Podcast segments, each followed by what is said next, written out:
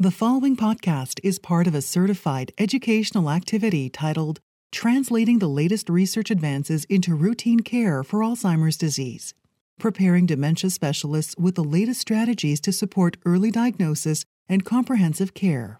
Access the entire activity and complete the post test at peerview.com forward slash GAZ 860. Downloadable slides and practice aids are also available. Hello, I'm Dr. Marwan Sabbagh, professor of neurology at the Barrow Neurological Institute in Phoenix, Arizona. Today, I'm going to talk about translating the latest research advances in routine care for Alzheimer's disease. We really want to spend this time to prepare dementia specialists and physicians at large with the latest strategies to support early diagnosis and comprehensive care. This part, talk will actually have three parts, and the first one we'll be talking about optimizing the diagnos- uh, diagnosis, particularly optimizing early detection diagnosing using the validated biomarkers and the emerging biomarkers. Fundamentally, you'll see that we need to evolve from a diagnosis of exclusion to a diagnosis of inclusion, and I suspect we're going to say that a few times. If you look at the growing healthcare uh, burden of Alzheimer's disease, you're talking about 67% of all dementias, and if you look at the statistics worldwide, you're talking about 55 million people in the world having it, and almost 140 million people in the world having it by the middle of this century.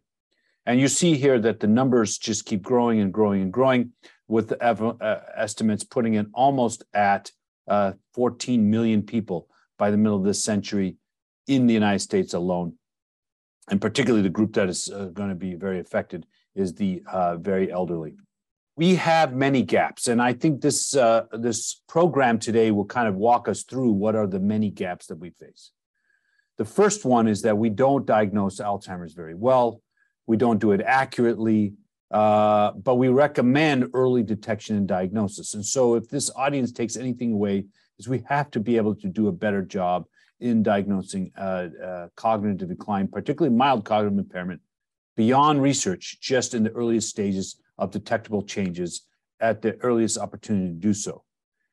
So we also know that uh, fundamentally that uh, these conditions are missed. Uh, they're very rarely diagnosed in the mild cognitive impairment stage. More than 40% of patients, even in, into the mild dementia stage, go undetected. And some people never told that they have Alzheimer's uh, dementia. So we know we're not doing a good job. And fundamentally, the, the issue that we will talk about is that we're not using the new diagnostic technologies, uh, which can influence our uh, medical practice in a significant way. So, the question that is being asked is why do we want to have early detection diagnosis? And that's because there's a lot of value to it. So, what are the fundamental things we want to achieve? One is we want to increase specificity and certainty of diagnosis. Two is that patients want to know what's wrong with them this idea that patients don't want to know is actually a myth. When dad is forgetting, getting lost, is that because he has a brain tumor or because he has Alzheimer's? People want to know. And three is with that kind of precision, we actually can be very direct in telling patients on what to expect and how to go about it. And it allows for care planning, it allows for discussions, it allows for future planning, et cetera. And then in the particular mild cognitive impairment, people will say, gee, well, what can I do to prevent myself from getting worse? And so they can engage in their own health and health care, and they can do lifestyle changes that might slow the progression. Uh, and then, of course, we want to stage our patients to know where they're at in their AD uh, journey and severity and what biological changes have already occurred. Uh, I actually will tell you that uh, we're going to select patients very carefully now in the advent of the monoclonal antibodies around uh, what is appropriate uh, severity wise, exclusion conditions. Would we put them in clinical trials? Would we talk about a monoclonal antibody? And then we want to monitor them and see how they're doing in response to therapy. And then we have to talk about the uh, possibility that there are other uh, things that could be contributing. The worst thing you want to do is call patient Alzheimer's disease and it's because they're on an anticholinergic and it's easily reversible. So we want to talk about ways to reverse, uh, find reversible causes, and uh, intervene on patients who are in the heading toward neurodegeneration and find ways to uh, alter that. So let's start out our conversation by looking at a case. And this case is uh, of Mary. She is a 63 year old female with 14 years of education. She's been having memory complaints, self reported and corroborated by an informant for a, almost a year. And she's having word finding difficulty. She's misplacing objects. You know, she never did that before. Now she's misplacing her glass keys and phones several times a week. She's been feeling very anxious about this. She's worried that this is something that is worrisome. And her spouse reports that she's repeating herself. She's forgetting recent conversations. Uh, she's having to write things down. She's using what are called memory aids and cues more so than she did in the past. Her medical history is for coronary artery disease and hypertension. Interestingly enough, no family history for Alzheimer's disease. And I have to tell you, a young woman like this, I would really drill down on the family history. On the physical, on the cognitive bedside assessment, uh, she scores 25 out of 30 on the mini mental state exam with uh, impairment in the free recall task. Uh, Apple Table Penny, she got them all wrong, and she lost two points on orientation. When you do some other assessments, there is some evidence of mild depression, anxiety. Our physical and neurological exam are normal. Uh, we do a a B12 TSH MRI uh, and uh, and blood work, and uh, they're effectively normal so uh, let's kind of look through why it, are we using MRI. I want to talk about a few things. Uh, MRI has variable sensitivity and specificity as a diagnosis for dementia. If you look from left to right, you see uh, some atrophy. And so this is a marker of neurodegeneration. That's important. Uh, but, you know, we've been using uh, uh, imaging studies to exclude other pathologies, right? Stroke, tumor, hydrocephalus. Uh, and in this case, on the right hand side, you see no stroke tumor hydrocephalus, although you see some microhemorrhages on the right hand side of that imaging. Uh, and you would do it to rule out other causes. I want to say to you, we're actually moving toward looking at MRI a little different. So it's important for this audience to understand that MRI is going to get more and more uh, uh, look uh, and evaluation. One is we're going to look at volumetric scoring, meaning how much volume changes. And if you look at hippocampal volume, we know that uh, volumetric changes, if the hippocampal volume is below the fifth percentile uh, with volumetric change, that is a marker of neurodegeneration, which is a proxy marker of degenerative brain disease. Second is we're going to want to quantify the number of microhemorrhages. And third is we want to score the uh, hippocamp, uh, the white matter rarefaction. So here's uh, Mary again.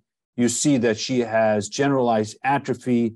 I want to point out to you that if you look at her coronal T1 section, her right hippocampus, remember that the image is flipped, so the hippocampus on the uh, on your left hand side is actually the right hand side of the brain and vice versa. So if you look at the medial temporal lobe, I don't know if it shows up here, but the medial temporal lobe on the right is normal and the medial temporal lobe on the left is atrophic and there is one cortical infarct. So the reason to say this is this is this enough to make a diagnosis? I would say it's uh, it's telling, but not sufficient to make a diagnosis. So let me step back here and say one thing that's important to this audience. Number one is how accurate. Let's say you're saying that's good enough for me. I've done this before. I've been seeing patients for 25 years. I can make a diagnosis of Alzheimer's just fine. Well, how accurate is that diagnosis? The answer is not that much. In primary care, it's 66%. In specialty care, 75%. So we're wrong one out of three to one out of four times. So the approach we're using, the diagnosis of exclusion, is not that accurate. And we need to move now transformatively from a diagnosis of exclusion to a diagnosis of inclusion. So, how do we get there? And the answer is understanding the biomarkers. And uh, the new approach would be biomarker confirmation, biomarker cl- classification, and that includes understanding the three markers of Alzheimer's, which would be amyloid, tau, and neurodegeneration. Amyloid is a seminal, important uh, feature of Alzheimer's disease. You cannot have Alzheimer's disease if you do not have amyloid. So it is an amyloidopathy. And if you look at the ATN criteria, you see the middle section here, A positive. So all A positives are theoretically Alzheimer's disease. And if you're not A positive, you do not, you may have degenerative brain disease, but it's not Alzheimer's disease. So it's important to understand ATN, amyloid tau neurodegeneration. Uh, and we can see patients who are A positive, T negative, or A positive, T positive. Uh, and the point is, is that there are various permutations, but that middle group, it represents the Alzheimer's spectrum. Amyloid tau neurodegeneration is the ATN criteria. And I want to say this to you is that we can now detect all of these things in clinical practice. If you look at neurodegeneration, you're going to detect it in three different ways. One is FDG PET, fluorodeoxyglucose. Two is you're going to detect it with hippocampal or volumetric changes or atrophy. And three, in the very near future, you might use NFL or neurofilament light. That is the three ways to detect neurodegeneration. Two of the three are commonly available in practice. In uh, A, if we're looking at A, amyloid, we know that we can do this with amyloid PET. We can do this with CSF, A beta 42 ratio. We are now looking at the fact that plasma A beta 42 to 40 is available. If we're looking at tau, we can look at C- tau PET, CSF tau, or plasma tau, uh, which are being investigated. And finally, let's take the left hand side of this slide. The changes, the trajectory are different based on what biomarker we're talking about. So, amyloid is an early seminal event. The deposition of amyloid precedes everything else. So, amyloid precedes the onset of symptoms by decades, the amyloid deposition, and you can detect that either with CSF or PET. And then you get the uh, tau changes, and then you get the tau PET changes, and then you get the neurodegeneration, and then you get the clinical symptoms. So the clinical symptoms are a lagging indicator. The clinical symptoms are the end of the disease, not the beginning of it. So by the time they walk into your clinic and mine, they've had a pathology accumulating for 20 years. So I am a big fan of amyloid PET. Uh, amyloid PET has been approved amazingly enough for 10 years. So florbetapir was approved in 2012, florbetaben in 2013, and flutemetamol in 2014. So these have been approved for almost a decade. However, uh, CMS made a decision uh, 10 years ago that they're not paying for this. And it's very expensive. The tune of uh, 5,000 US is the typical thing. Uh, so we hope to change that, but it's important for you to understand where we're at. What, how do you read an amyloid PET? Is you use the gray white scale, uh, the gray scale, not the color scale. And you have to see that the gray matter and the white matter are clearly differentiated. And so if there is clear differentiation of the gray and white, that's a negative scan. A positive scan, as you see next to it, means there's no differentiation to the gray white matter and that it's blurred. It's as if somebody just erased that diff- that juncture and that there's uh, when it's all dark like that, where there's no differentiation of gray white, that is a positive scan. Now, technically speaking, to a radiologist, they should be reading four sections, right? Frontal, parietal, temporal, uh, and global uh, are the different ways you should be reading it. And you need to be looking at different parts of the brain. You just can't look at one and say it's positive or negative. You have to look at four different parts of the brain. So amyloid PET approved for the last 10 years, not reimbursed, not used routinely in clinical practice. And the appropriate use guidelines for amyloid PET was really to uh, reduce the inappropriate use of that. So if they have MCI, that might be appropriate. If they meet the criteria for Alzheimer's, might be appropriate, is particularly an unusual presentation. If they have young onset or something atypical, that would be appropriate. The inappropriate one would be patients who are clearly, you know, 90 and have had dementia for 10 years or 15 years, that would not be appropriate. You would never use it as a staging tool. You would never use it uh, uh, in normal people uh, and you would never use it for non-medical reasons. So there is the appropriate use recommendation for amyloid PET. So I want to tell you that the field has not been idle for the last 10 years. There's actually been a huge investigation on how the clinical utility of amyloid PET in clinical practice called the IDEA study. And what we did is we enrolled 18,000 patients, ultimately ended up at 11,000 patients. These are patients with mild cognitive impairment or dementia. And the questions that were asked were twofold. One, does uh, having amyloid PET change your clinical diagnosis, management, patient discussion, treatment approach, uh, how you approach the patient? And the second one, will it change healthcare outcomes in terms of hospitalizations, deaths, et cetera? And the reason this is important is this was paper, paper published in JAMA in 2019 is resoundingly, resoundingly having amyloid PET change clinical practice up to 60% of the time.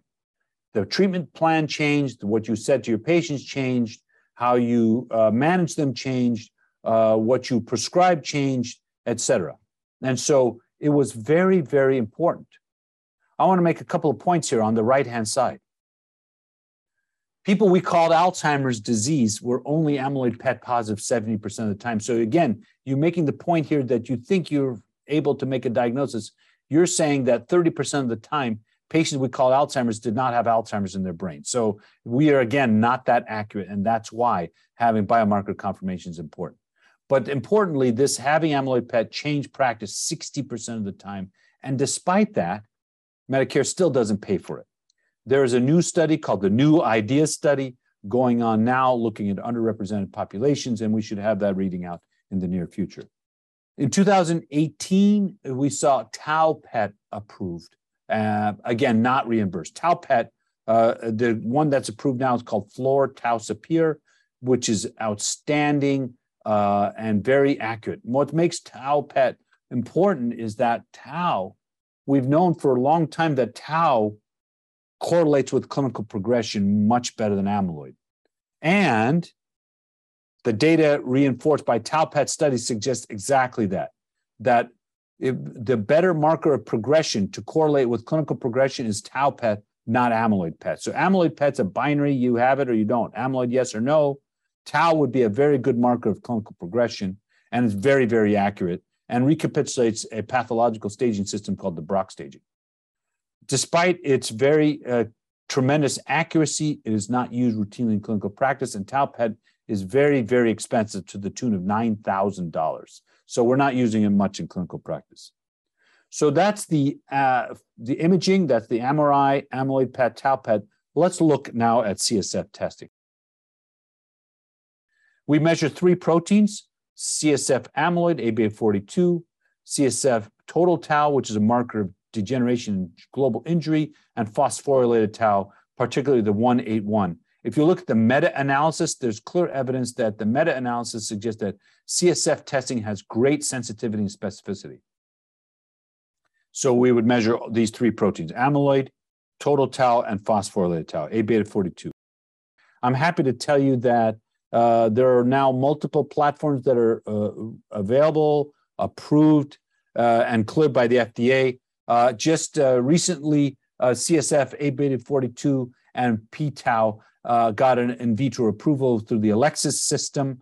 And, uh, and as of t- December of 2022, we see that the markers for p tau and A beta 42 are approved and have FDA clearance. and we know that they have great sensitivity and specificity. If you look at the AUCs for A beta 42, 0.86, and for uh, phosphorylated tau, 0.844. So a great AUCs. And the ratio of 42 to 40 has an AUC of 0.936. And if you use the uh, phosphorylated tau to A beta 42, so a ratio of phosphorylated tau to A beta 42, uh, AUC outstanding uh, uh of 0.94. So great uh, ability to detect and differentiate.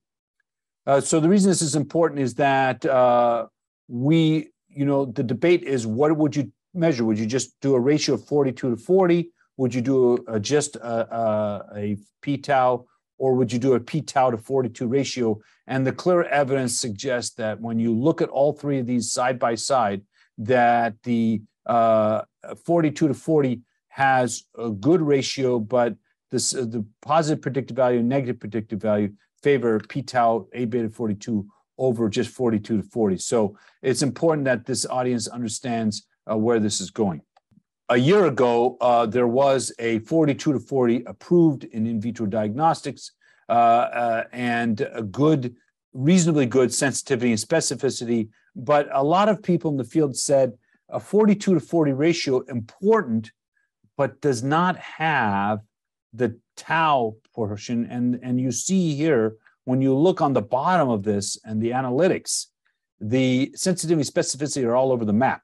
Uh, and so the, a lot of people have settled on the fact that 42 to 40 might be good, but the, having the total and phosphorylated tau adds tremendously. And so that's why there's a push to add phosphorylated tau and uh, p-tau 181 and total tau to the diagnostic regimen. Uh, so uh, 42 to 40 is not considered sufficient routine practice, even though it's approved. So when will we use CSF testing? Similar ways, to, the appropriate use recommendations would be similar to what you might see for a PET. And that is mild cognitive impairment that is persistent, progressive, or unexplained. If there's uh, an unusual feature that might be uh, typical of an Alzheimer, but you have to differentiate other things, uh, Alzheimer's disease with the typical age of onset, uh, young onset Alzheimer's or dementia, if you're differentiating Alzheimer's from frontotemporal, and uh, if you are looking at it as a diagnostic, uh, which we may see in clinical practice. So I'm trying to say to you is that uh, these are the appropriate use we're using for uh, CSF in clinical practice. Now, I want to tell you, this audience that neither amyloid PET nor CSF testing has become routinely used in clinical practice. I myself, as a practicing neurologist, Alzheimerologist, uh, uh, tend to get CSF testing more routinely than I would uh, PET, mainly because it's reimbursed. And now I can get CSF testing reimbursed uh, more routinely than I can amyloid PET. so we've been using a lot of CSF biomarker confirmation as part of the uh, diagnostic uh, regimen. Importantly, I have gone from an, a diagnosis of exclusion with a clinical accuracy of between 66 and 75% to a diagnosis of inclusion with CSF testing, genotyping, et cetera. And my specificity and sensitivity, my diagnostic accuracy is now well north of 90%. So we can go from a diagnosis of exclusion to a diagnosis of inclusion, and we are now making progress in doing that. So let's go back to Mary. What we see here is that uh, on the bottom right, her PET scan was positive for amyloid. Uh, so that would be a positive scan for PET. Now, importantly, you have to understand what PET says in the label. The, the label says a negative scan excludes the possibility of Alzheimer's as the cause of the dementia or cognitive impairment. A positive scan is not by itself diagnostic. However, when you have a clinical syndrome of progressive cognitive decline and a positive PET, that increases the risk or possibility that this is Alzheimer's disease. On the left hand side, though, we see something critically important is that her p tau to A beta 42 was positive, meaning she has meets the biological definition both by PET and both by CSF for Alzheimer's disease. Now, this is an illustrative case I want to tell you that I would not order both CSF or PET. I would order mostly CSF or PET, but I would never do both at the same time. But if her p tau to uh, 42 ratio is above 0.23, that's positive. That would be a diagnosis of Alzheimer's disease. So we have progressive cognitive decline. By the way, uh, clinical syndromically, I want to say this to you so just we understand each other. I would say this patient had mild cognitive impairment, not dementia.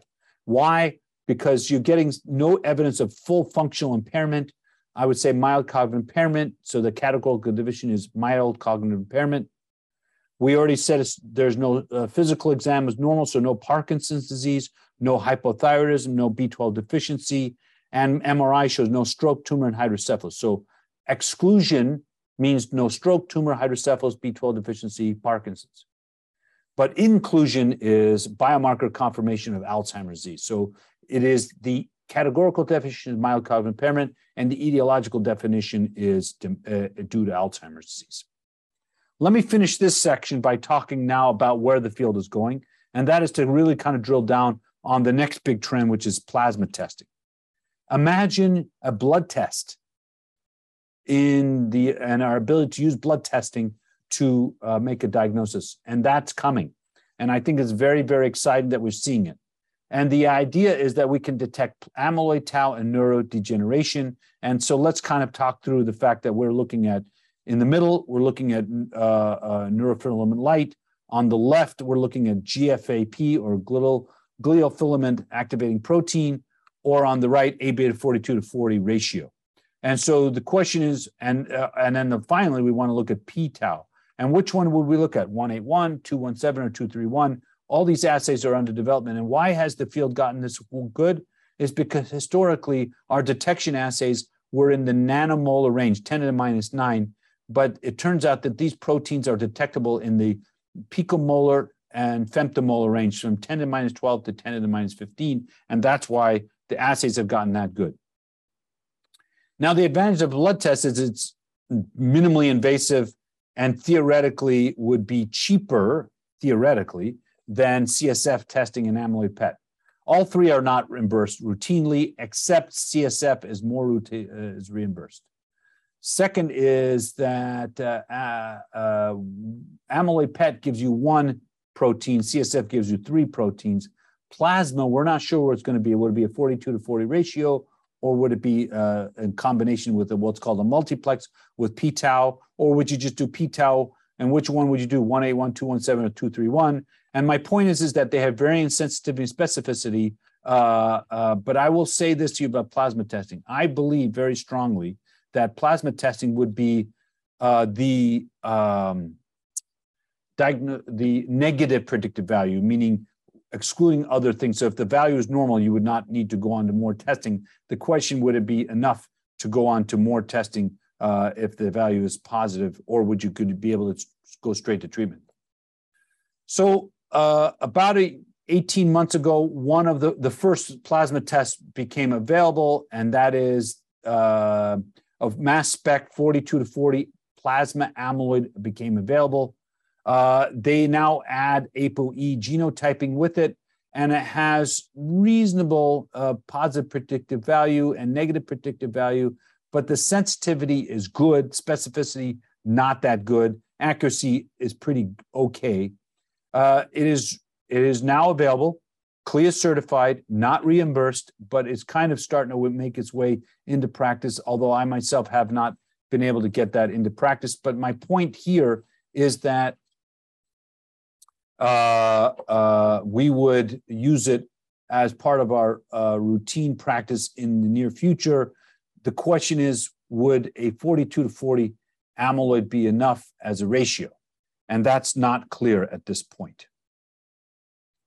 Uh, in this year, in 2022, uh, other companies got a breakthrough designation for p-tau testing the p-tau accuracy has excellent clinical diagnosis. If you go to the bottom of this curve, the AUC is uh, uh, in the upper 80s. And if you add ApoE4 genotyping, it's over 90%. So we know that the p-tau is going to be enough. The question that is not being asked is whether p-tau is the right approach. The question is, is would it be p1 tau 181, 217, or 231? And would it be with ApoE or APO, uh, uh, APO 42 to 40 ratio? But this is uh, what I'm trying to say is that uh, uh, this is another test that is moving forward into clinical practice. Although this one's not commercially available and not CLIA certified yet, uh, but we'll we'll see that in the near future. The question that is starting to be asked is: Would uh, ApoE genotyping be part of clinical practice? And historically, the answer is no. And historically, there's been a lot of concern that using this was considered to be uh, reckless or dangerous because you didn't counsel your patients, et cetera. A couple of things I want to say to you is that the change in this year is that ApoE4 is now part of risk, safety risk stratification. So if you're going to give a patient a monoclonal antibody, you want to do it for safety risk stratification. So that's a fundamental change. The question has been is it part of the diagnostic algorithm? Should it be part of the diagnostic? I'm one of the few people that has advocated for it. A lot of people have not. Uh, but I think this is a transformative moment, and we might use it both potentially as a diagnostic in the diagnostic algorithm, uh, but more importantly, we would use it in the safety routine risk stratification, particularly in the advent of monoclonal antibodies. Now, I want to finish up the last couple slides talking about uh, where plasma testing could go. I think a lot of people have looked past 181 p tau, past A beta 42, and are now settling on the possibility of uh, p tau 217. And so it's not just the detection of tau, but it's a specific isoform of tau. And if you look on the left hand side here, that p tau uh, is greatly elevated up to uh, 700% over uh, normal in symptomatic Alzheimer's disease. And importantly, p tau, uh, plasma t tau, does ref- uh, similar AUCs to CSF testing. So, what I'm trying to say is that there's a lot of interest at the possibility that p tau 217 could be reflecting what's going on biologically in this in the brain. So the future of uh, potential for blood-based biomarkers are a the negative predictive value. Uh, so a negative uh, test would exclude the possibility of other pathology. A positive test would uh, mean that you would do some possible further testing. So that's where it's going to be in clinical practice. But the question that is being asked, and this slide kind of talks about it, is it predictive? Is in my middle age, if I get a plasma test, or uh, would it be predictive of future dementia? And the answer is possibly yes. We just don't know quite yet. So, diagnostic, I do kind of mention. The question is, will it become predictive? And we will know that in the near future, in the next few years. So, with that, I think we have uh, summarized where we're at in the biomarker space. So, this section, we want to really kind of drill down on the evolving therapeutic landscape. So, adopting practice amidst an evolving Alzheimer's disease management paradigm and preparing to deliver disease modifying treatments to the clinic.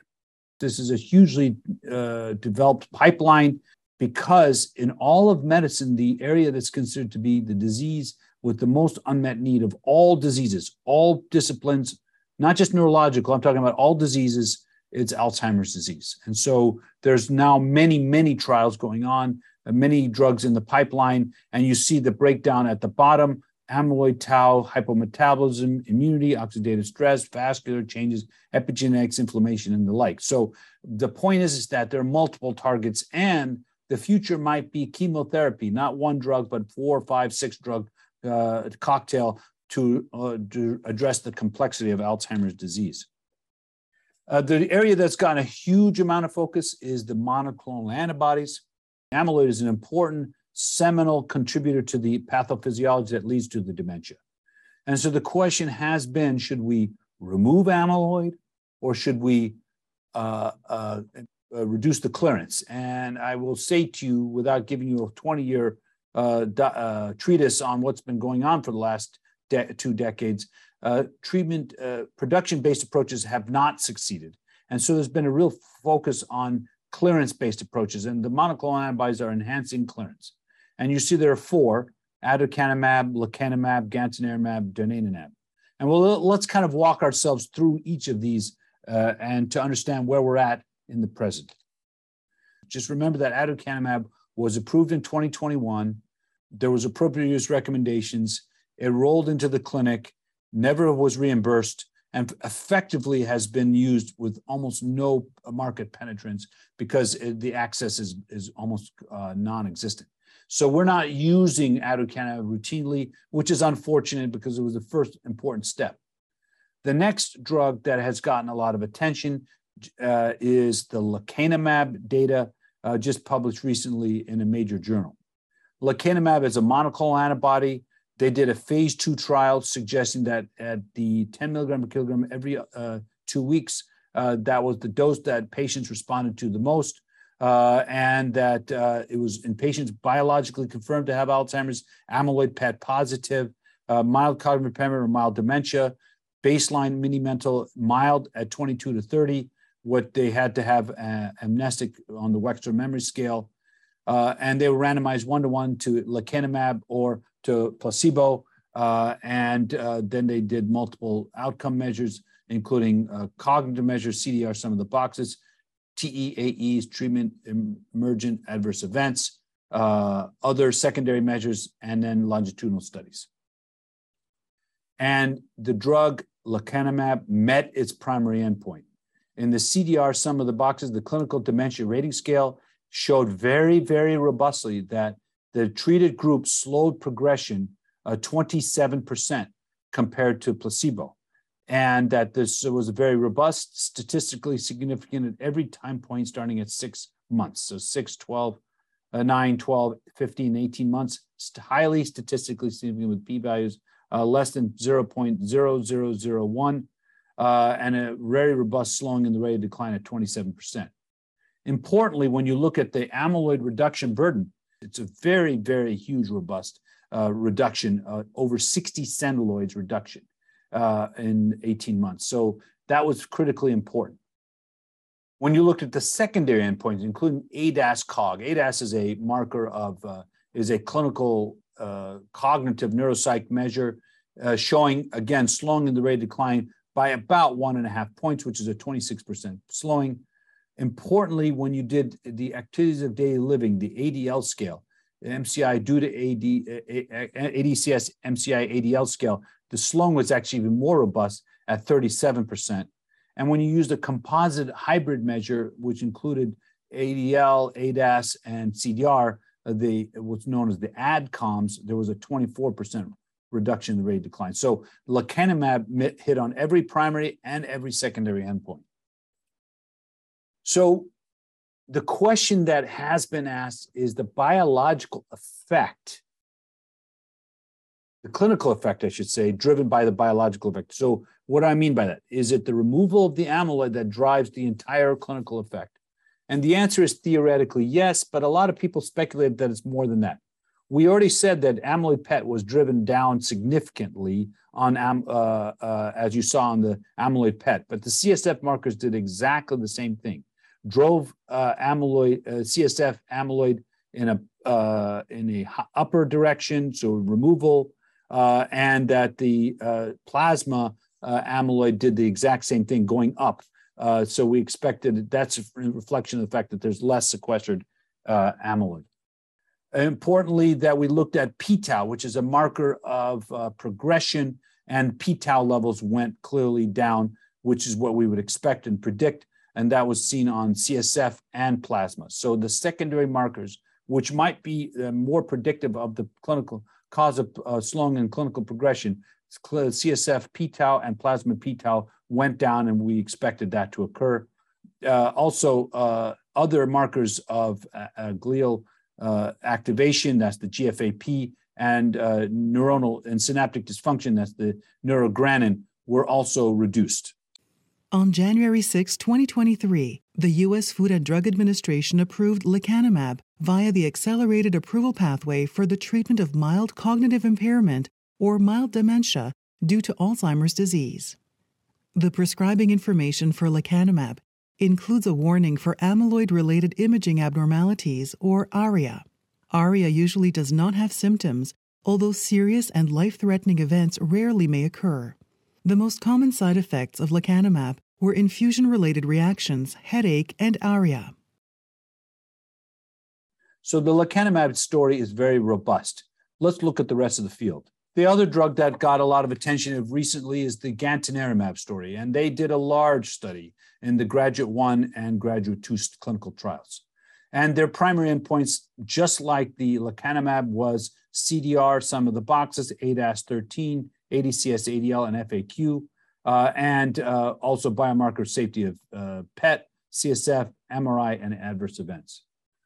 The, what makes this the gantenerumab study different is it was uh, two things. Number one, it was a titration study, so it was an escalation of dose titration from 120 to 255 to 510 to 1020.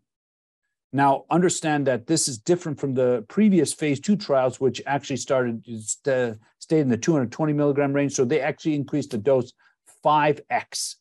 And then uh, they looked at patients uh, over a long period of time. The other thing that was different is this was a subcutaneous formulation. So lecanemab and aducanumab are intravenous. Uh, gantenerumab was subcutaneous. And then there was a long period of follow up, to two years. What it showed, disappointingly, is that it did not meet its pre specified endpoint. And when you looked at the slowing in the CDR sum of the boxes, the delta was only 8% with a p value uh, uh, the effect size of 0.26 and a p-value of 0.044. In both studies of diseases, it favored treatment, uh, treatment over placebo, but the clinical effect was only 8%, not very robust.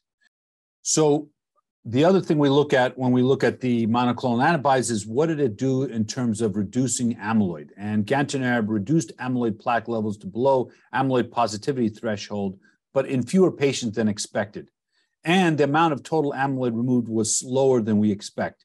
And you see this uh, again the, uh, in the graduate one and graduate two. The left-hand panels are actually the amyloid uh, levels, and uh, the right hand panels was the placebo, and clearly showing that amyloid was reduced.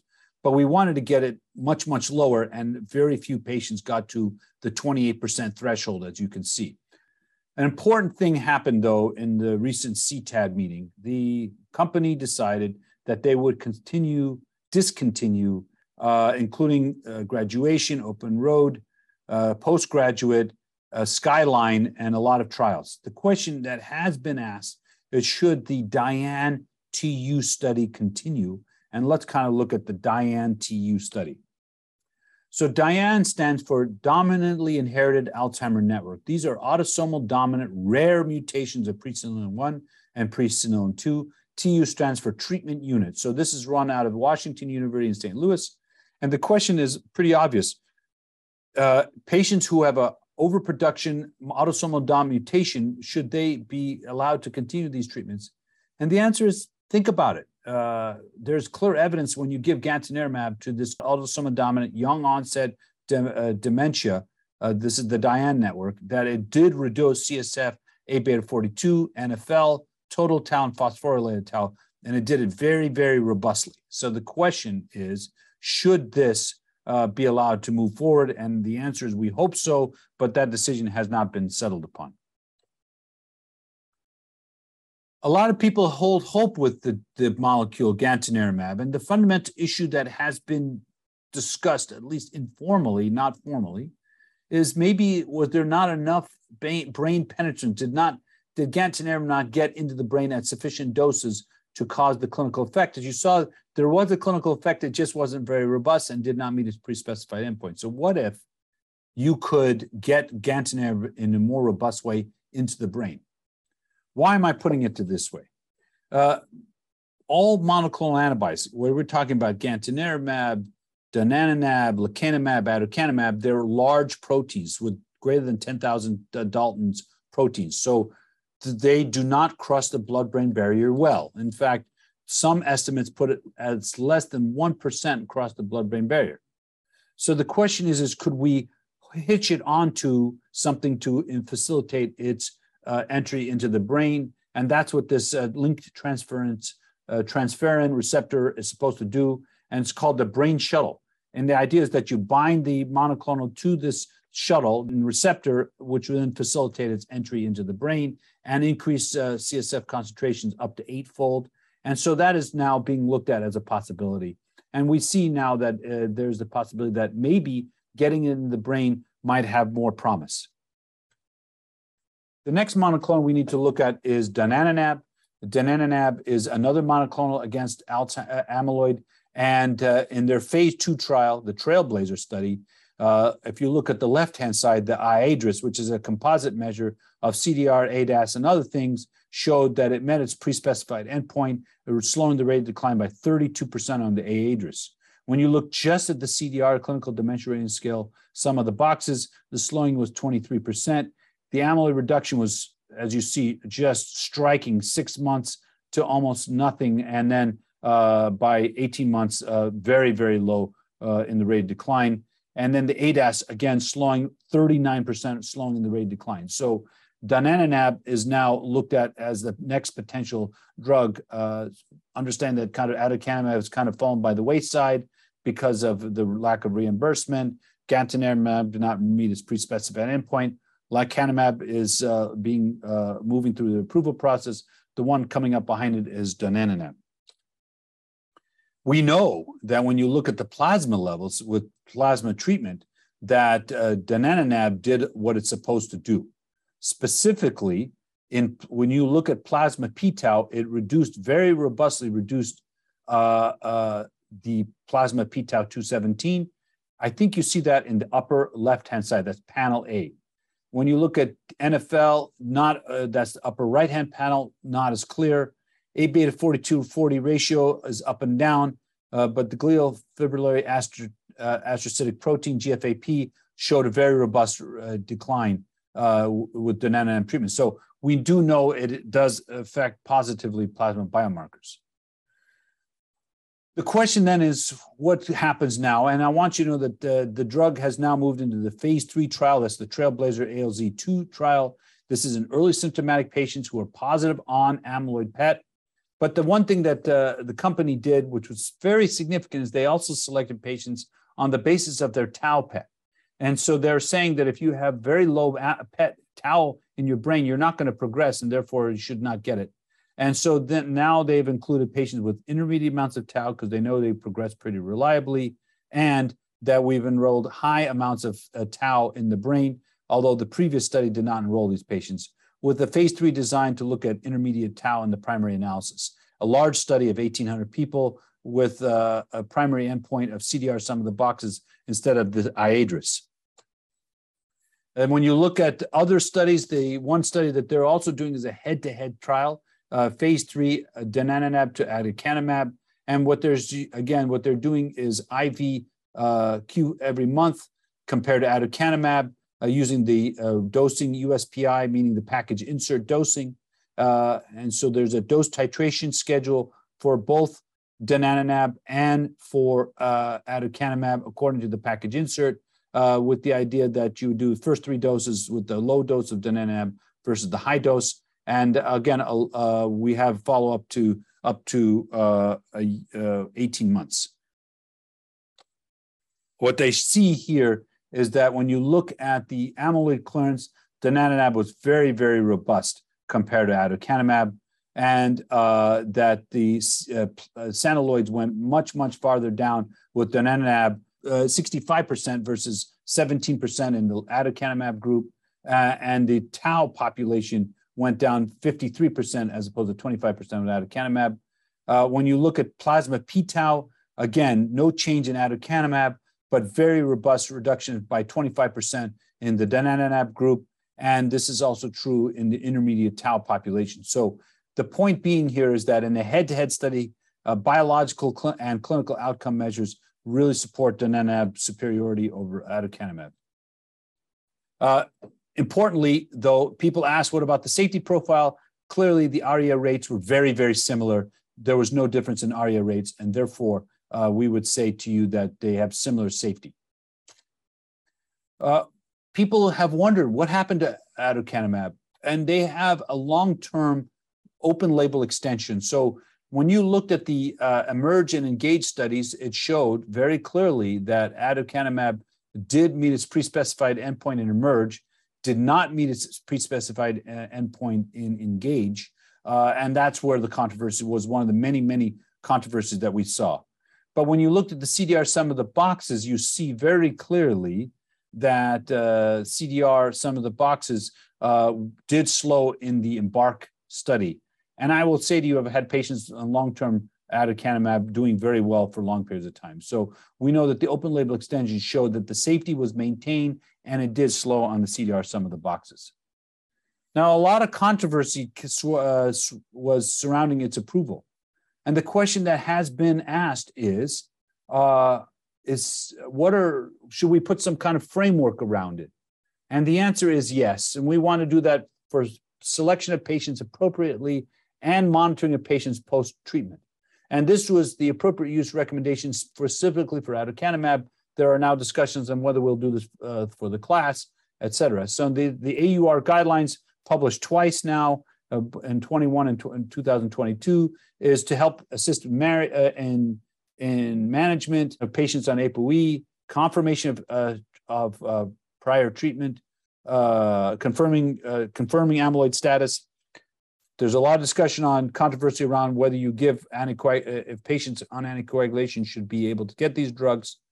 And then the question then is should how often should you be doing uh, MRI for safety? and around ARIA. And this is super important because that has caused the package insert to be revised. There are two issues that occur with ARIA, uh, with monoclonals is that they cause ARIA, amyloid-related imaging abnormality, and there are two kinds of ARIA, ARIA-E and ARIA-H. And you see in the case on ARIA-E, uh, case one, two, three, four, that's pre and post treatment, you see that's vasogenic edema. Uh, most of the time, it is mild to moderate radiographically and clinically asymptomatic. When it is symptomatic, we know that it's headache, dizziness, and confusion, uh, and is rarely symptomatic and can cause some complications. ARIA-H is microhemorrhages, and you see uh, on that right hand, there's a lot of microhemorrhages. Importantly, you would select patients on the basis of microhemorrhages. So if you have patients with a lot of microhemorrhages, they should not be getting monoclonals because we know that if they have five and below, you can probably give them monoclonal pretty safely, but above 10, there's a risk for ARIA-E and ARIA-H. Uh, so then when we move on, we start looking at other things. Can we look beyond amyloid? Should we look at tau? And the idea is, well, if we know that amyloid does not correlate with clinical progression as well, should we be targeting tau? And it makes a lot of sense. However, it's been very, very difficult to get drugs that get into the brain and then get into the neurons. So then the question is, is should we be uh, do, using drugs that target free forms of tau, what are called uh, phosphorylated tau, in a way that prevents uh, the spread of tau from neuron to neuron in a process called preanosis. And so the idea is that these monoclones would get into the brain, get across the blood brain barrier, and then somehow get into the brain tissue and bind these free forms of tau. That's what the monoclones would do. That's what the uh, uh vaccines would do. And it makes sense theoretically, but so far the uh, clinical data has not been very robust.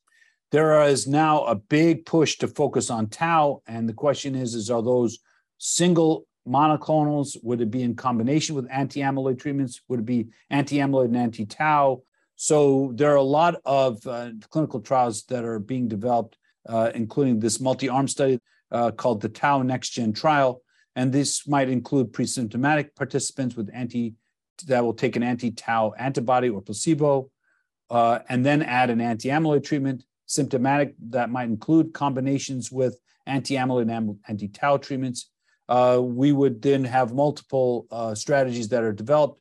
The question then becomes uh, if the primary endpoint is tau, PET, or is it CSF, or is it clinical outcome measures? And then if the biomarkers are positive, would it run for more to look for clinical uh, cognitive changes? And would there be multiple arms? In other words, these are new trial designs that are being considered as we get along. I'm going to bring you back to Mary. If you remember Mary from our last uh, session, Mary uh, had mild cognitive impairment. We said not full dementia. So the categorical definition was mild cognitive impairment, and the etiological definition was Alzheimer's. So mild cognitive impairment due to Alzheimer's disease. So the question is that what do we do next? And we said that we talked to her about a clinical diagnosis. We talked about the possibility of progression. We talked about future planning. We talked about therapy, support groups, social work. Then we talked about trials and disease modifying treatments. Should the should Mary get a MAB? And the answer is first thing I do is look at her MRI. I said there was not a lot of microhemorrhages, so she could be eligible for a MAB. Nothing about a checklist would prevent her from getting a MAB. And so I might think about a monoclonal antibody. The other thing I would tell you is the question is, is do things that help manage your health, clinical, uh, physical exercise, blood pressure management, cog stim, social engagement, uh, and uh, aggressive blood pressure management. So what I'm saying is that Mary would be going down a pharmacological directed pathway and a lifestyle directed pathway. And so we have to look at treatment in totality. It's not one or the other, but it's both. But it starts with an accurate diagnosis, and then you talk about the new treatment options available to you. So, the last segment, I want to really kind of talk about how we build our clinical practice to achieve what we need to achieve for the optimal care of our patients. We talked about a aggressive, forward thinking approach to diagnosis, and that's going to be really important. In the second segment, we talked about the new and emerging treatments for Alzheimer's disease.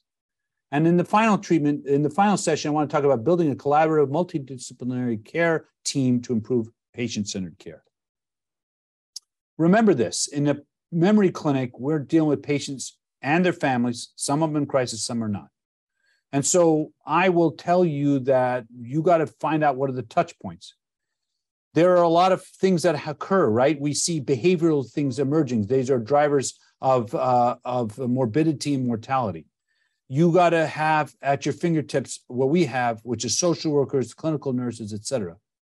We also have a halo of services at our clinical practice model, including specialized testing, CSF testing in the clinic and across the street at the hospital, PET scanning. Uh, we have infusion services on campus. So we build inside a halo. So we, in an integrated model, you would have the diagnostics and the treatments available. And this is going to be important because the worry I have is if you outsource all this to different entities, you lose control over the different parts of this. So having all three, uh, meaning the diagnosis, uh, the imaging, the testing, and the infusions all at your fingertips with the uh, inner circle of social workers, research nurses, clinical nurses uh, uh can also be beneficial uh, as you try to manage your patients. So, what do we need to do? Uh, we need to educate our clinicians. We need to tell them that refer your patients in. If they detect any memory loss, bring even if it's a subjective memory complaint, have them referred in do some minimal testing prior to the referral, right? So B12 TSH MRI, as I jokingly say. But in our clinic, we would then do the specialty testing, the CSF testing, the PET scans, maybe even the plasma when it's available. We have a multidisciplinary clinic. We have psychiatrists, neurologists. Uh, we have the nurses. Uh, so we would have the multiple disciplinary team, and we would have access to the uh, biomarker testing, PET, CSF, blood-based biomarkers, uh, and uh, they would be locally available. So this is the kind of an algorithm that has been discussed and uh, published upon is how do you get there? I would say to you from left to right, the thing you have to consider most importantly is that a primary care physician must not dismiss a clinical complaint of a cognitive decline. If anything else, take it seriously. Don't say you're distressed, you're tired, too much to worry about. Ask, learn, refer. Do a minimal workup. Or if you don't do a minimal workup, refer in. So this the first thing is detection. It's critically important that the primary care physician is detecting patients. The real debate is going on about the United States Preventive Task Force. Uh, and the question is, is should they be doing routine screening in the annual Medicare wellness visit? And so far, the USPTF says no but I think there is still an interest in seeing some kind of baseline cognitive screening as part of routine medical practice.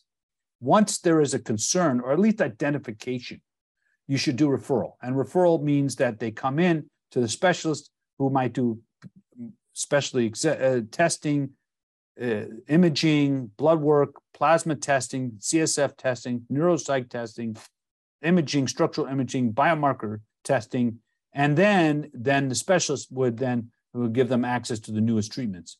I think that's where it's going to go. Eventually, we hope to see the MABs and other treatments kind of pushed out over the general population or general medical population, but it might start out in specialty care and kind of make its way backwards. But it's important we get the patients into the chair, and the way we're going to do that is with biomarker confirmation. So this is an example of a workflow, and this will be available for you to download and look at. I'm a big fan of neuropsych testing, and I am a person that uses a lot of it. Uh, I also can identify patients who are in distress. And so you can look at the caregiver. The caregiver, eh, which I call the informant, should be uh, interviewed in addition to the patient. You should not just I look at the patient say, you're doing all this on the bedside.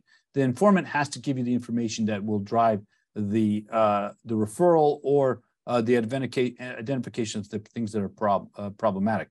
The primary care physician should do a physical neurological exam and then refer on as we talk about. We talked about whether it's a psychiatrist, psychologist, dementia specialist, neurologist, geriatric psychiatrist, geriatrician. There's a comprehensive care model model that could play, take place, and uh, but it's driven by the referral from the primary care physician. What that looks like in terms of the specialty care model that needs to be decided at the single staff but I will tell you that we should have available to us uh, as a dementia specialist multiple aspects of that, including this neuropsych testing, the social worker, the counselor, the support staff, the nurse, etc. Uh, so the collaborative care model uh, should be a systems-based approach. Uh, these are things that uh, can be scaled, and I use that very, very carefully because people say, "Well, you're going to lose money start start to finish." That there's no point in scaling, and the answer is yes on the front end, but over time you can find ways to uh, offset the cost when you do the volume, when you bring in patients, and uh, these things uh, can be supported in a variety of different models. So health system might support the idea of uh, having a dementia model. And why would they do that? Because in an integrative care model, your dementia patients cost the system more than other non-demented patients. So if you if the people understand that if you do, do aggressive front end care, you might save and a DRG, you might save on the back end and reduce total cost of care that might be the validation for why you need the multidisciplinary team. So you want to uh, have uh, at your fingertips a team-based care approach. I think I've mentioned that now multiple times. We actually don't just pick and choose people; they're dedicated. We're not just borrowing uh, staff from other uh, disciplines. We're actually have dedicated people and that can uh, are specially trained in Alzheimer's and dementia. Uh, that we emphasize prevention whenever we can, and we have a decision making that includes uh, nurses, social workers, physicians, caregivers, et cetera. And then we uh, use it on the right hand side to drive biomarker confirmation, drive use of EMR, drive standardization protocols, drive uh, clinical measure outcomes, avoid polypharmacy whenever possible, and outcome monitoring. So, this is going to be very important as we move to uh, this approach. And why am I starting with this? My point here is that if you're going to have patients getting monoclonal antibodies, which sounds obvious. But how are you going to get the patient in the chair? You got to go with the end and go backwards. So what does that look like? So the patient in the getting a monoclonal antibody infusion services has already had a diagnosis. That is a biomarker confirmed diagnosis, which means that we've already identified the clinical syndrome, the, the, the categorical definition. We've excluded other pathologies. We have done all the testing. And then while eh, along the way, we're identifying what are the touch points, what are the stress points, what are patients and their families needing. And so it's not just the infusion, it's going to be all the things along the way. Are you discussing driving? Are you discussing sleep? Are you discussing caregiver burden? Are you discussing caregiver stress? Are you discussing mood issues? What is it that's coming along with the diagnosis? And so it's important that this audience understands that there are many aspects to treatment of Alzheimer's beyond just a little donepezil. It has to be all aspects that have to be considered. And that's why I think you need to think about a collaborative care model. Thank you. Thank you for listening. Download materials and complete the post test for instant credit at peerview.com forward slash GAZ 860. This activity is supported by an educational grant from Genentech, a member of the Roche Group.